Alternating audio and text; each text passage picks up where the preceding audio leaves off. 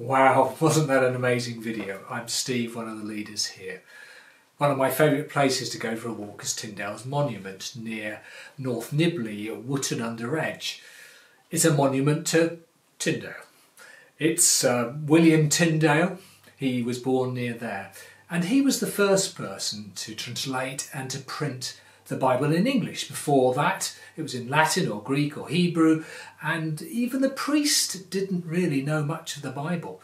He had a passion to do translate the Bible because he wanted every person to be able to read it in their own language. And that got him into trouble. When he'd actually created his the Bible and um, it was available in England, King Henry VIII bought 6,000 of them and burnt them on St Paul's steps. Can you imagine that? Burning Bibles on the steps of a church. And then later he was betrayed, tortured, and burnt at the stake. And eyewitnesses tell us that he uh, prayed that the Lord would open the eyes of the King of England. And what was amazing, a year later, King Henry VIII authorised the the production of the Matthew Bible, which was ironically was based so much on Tyndale's Bible. And out of the Matthew Bible came King James Version, which 85% of that Bible is based on Tyndale's Bible. Amazing. Isn't that like our God to answer such a prayer? And even today, the Bible is restricted.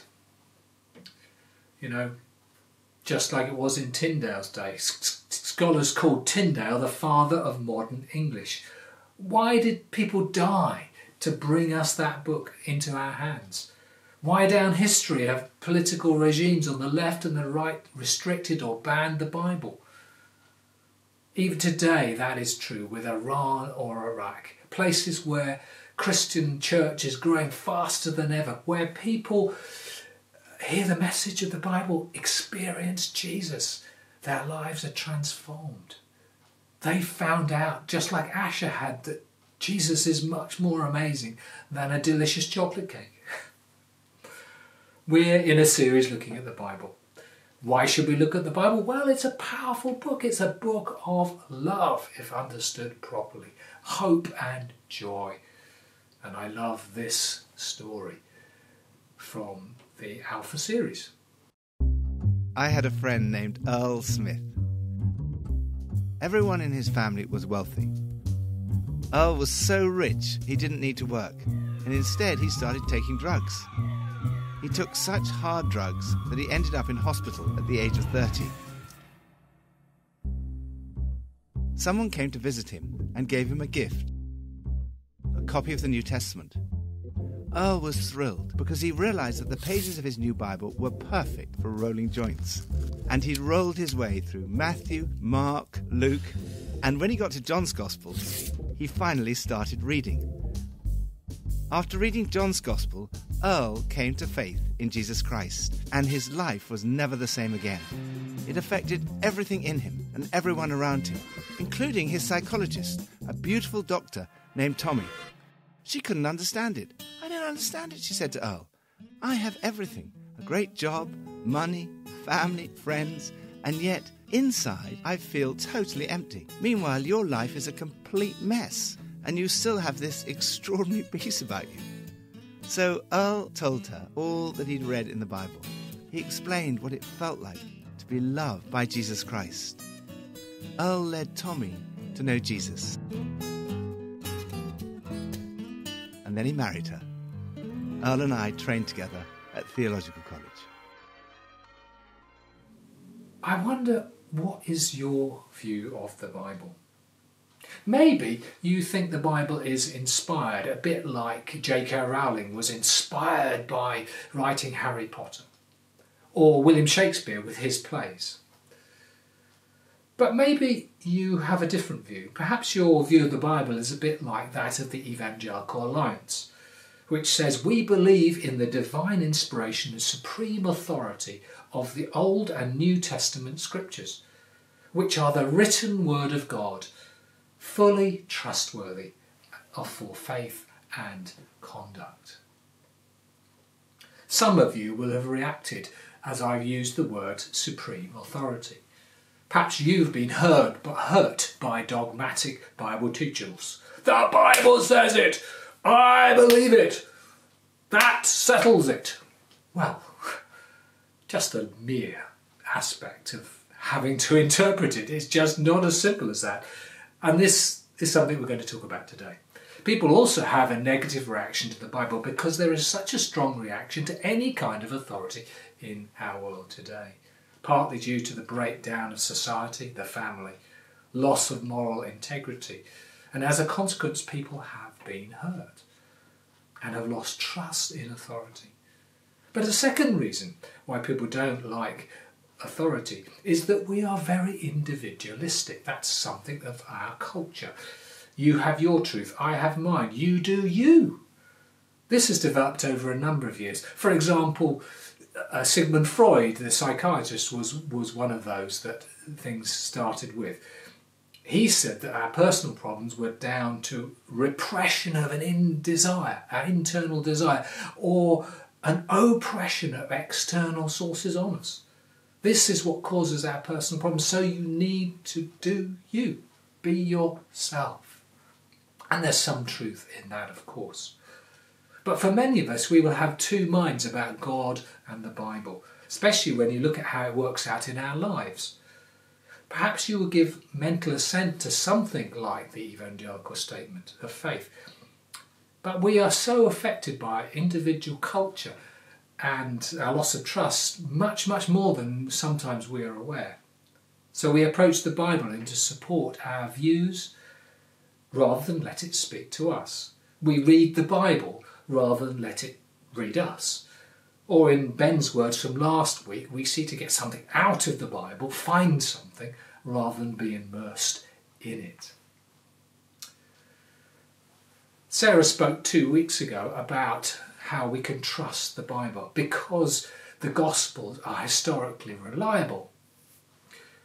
And as then we read the Gospels, we see something of Jesus, that Jesus claims to be God. And that's therefore, as you look at that, you think, oh, it's reasonable that he is God.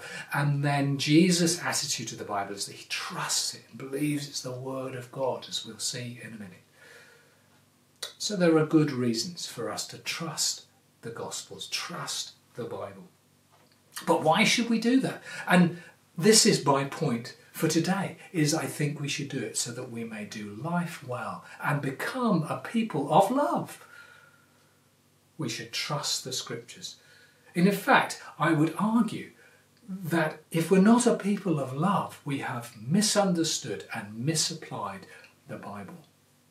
So let's read Matthew's record of Jesus in Matthew chapter 4.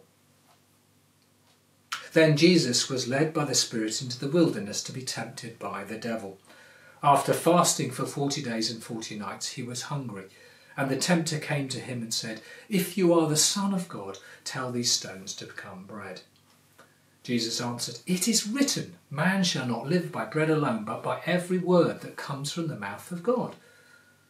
Then the devil took him to the holy city and set him on the highest point of the temple. If you are the Son of God, he said, throw yourself down, for it is written, He will command His angels concerning you, and they will lift you up in their hands, so that you will not strike your foot against a stone. Jesus answered him, It is also written, Do not put the Lord your God to the test.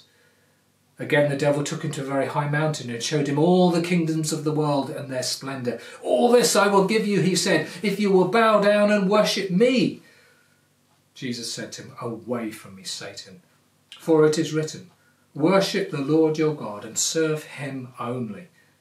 Then the devil left him, and the angels came and attended him. Three temptations. In response to the first temptation, where the devil says, turn the stones into bread. Jesus quotes from the Old Testament book of Deuteronomy. Jesus answered, It is written, Man shall not live by bread alone, but of every word that proceeds from the mouth of God. He looks to Scripture to do life well. And that's my point. We need to look to Scripture to do life well. Jesus did. The desire for food, of course, is a good one, but like all desires, they can sometimes be in excess. So we need to have boundaries in order to be healthy and live life well. Jesus looked to the scriptures. Clearly, we need food to survive. You know, we can have our burger and chips, we can have our five fruit and vegetables, or we can have our slimy green smoothies, whatever your taste is, so that we can then survive. But once we're surviving, what do we do? How do we do life? And Jesus says we need more than just bread, we need the Word of God in order to do life well. Here he's pointing to the Old Testament, not just the book of Deuteronomy, but the whole of the Old Testament. And in the second temptation, again, that this time the devil quotes scripture at, at um, Jesus, but Jesus trusts another scripture in order to do life well. Third, the devil took him to a high mountain, showed him all the kingdoms of the world and their splendour. All this I will give you, he said, if you will bow down and worship me. But Jesus says, Away from me, Satan, for it is written, Worship the Lord your God and him only. So Jesus quotes the Old Testament in order to do life well. As I said, we struggle with authority today. One reason is we're very individualistic and maybe we've been hurt by authority. Another reason is I think we misunderstand authority. We see authority as structural authority, governments, bosses, teachers, uh, parents. They have structural authority over us. If we don't follow the rules, we're punished, if they catch us, of course. Instead, the Bible is more like a spiritual authority. It's like wisdom, the best way to do life. Reality is like this rather than that. And if you don't do life in accordance with reality, things don't go well with. But, but if you do life with reality, things will go much better. But it's your choice. A definition, definition of wisdom might be living in life with, living in line with reality. And the Bible, I think, is that wisdom. Jesus didn't have structural authority, he was not in a position of power. And when you think about it, Jesus didn't come with lots of commands. He spoke often in parables or a kind of story and made statements like, Blessed are the poor in spirit. It's more blessed to give than to receive. He didn't call down fire from heaven or give people parking tickets. He showed great respect for people, dignity, freedom. He let people choose his reality or not. At the end of his Sermon on the Mount, which really is a sermon on the Old Testament, people were amazed at his authority, unlike the religious teachers of the day. There was wisdom on how to do life. There was a spiritual authority about Jesus, perhaps like people, people like followed Gandhi and Martin Luther King. Today we might follow people on Facebook or Twitter to gain wisdom. Yet Jesus is much more than just a wise man like Gandhi. According to the Gospels, Jesus is God. As the Creator, He knows reality, He made it. So John tells us that Jesus is the Word of God. He doesn't just speak the words, but He embodies them, He lives them out in His whole life. I've talked about Jesus and the Old Testament. But what about the New Testament? Obviously, the Gospels are the word of Jesus. But the rest of the New Testament? Well, Jesus told his disciples to teach people everything he told them. And he said he would give them the Holy Spirit so that they could remember what to teach and to help them. And so the rest of the New Testament is the record of the first disciples or apostles or people very close to those apostle disciples as they apply the words of Jesus through the help of the Holy Spirit. So, the apostle Peter writes of Paul's letters as scripture, just like Old Testament scriptures. But if we're going to do life well, which is my point today, we have got to try and understand these scriptures, and they're not always easy. It's complex, it's not straightforward. Even the second temptation of Jesus was that the devil brought a different interpretation. And the context of Peter writing about Paul's letters as scriptures was that Paul, he says that Paul writes some hard things to understand. And if Peter struggled to understand some bits, what about you and me?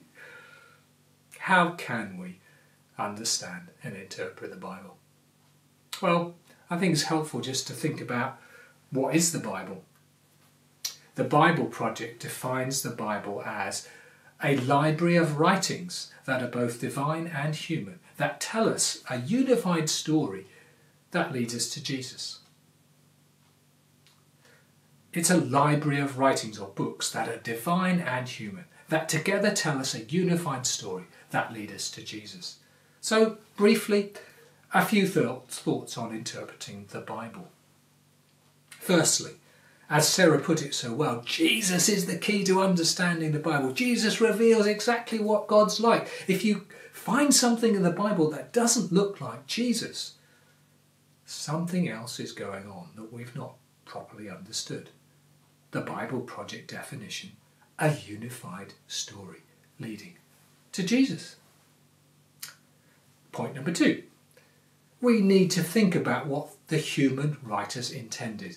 What were they saying to their readers? What was the context? There are 66 different books in the Bible. And they all have different kinds of literature, and each literature needs to be treated in a different kind of way. There's very little instruction manual. There's 44% narrative or story, 33% poetry perhaps, or 23% instruction. Examples of that would be Deuteronomy, Jesus in the Sermon on the Mount, and Paul's letters, epistles. Number three, it's a long and complex story. Overall story is relevant to you and I. As Ben said, we need to walk around in it and it needs to become part of us and we live it out. But some parts are not binding on us because we're no longer in that bit of the story. The Old Testament food laws, the laws which relate, the civil laws that related to the nation of Israel. Number four. But we do live in the New Testament story, in the letters to the churches, the epistles. This is particularly relevant for us unless something is clearly cultural. Paul's teaching were, go, were to have ongoing relevance to Christians. He writes to his apprentice Timothy in 2 Timothy 2 You then, my son, be strong in the grace that is in Christ Jesus, and the things you've heard me say in the presence of many witnesses, entrust to reliable men, people, who will also be qualified to teach others. So the Bible does have 23% instruction or teaching. But also, the point here is that they weren't supposed to change Paul's teaching. Paul gave some teaching to Timothy, who was to teach exactly the same to someone else and then to somebody else. There is an ongoing teaching that shouldn't be changed. But there are some things that are clearly cultural. Greet one another with a holy kiss.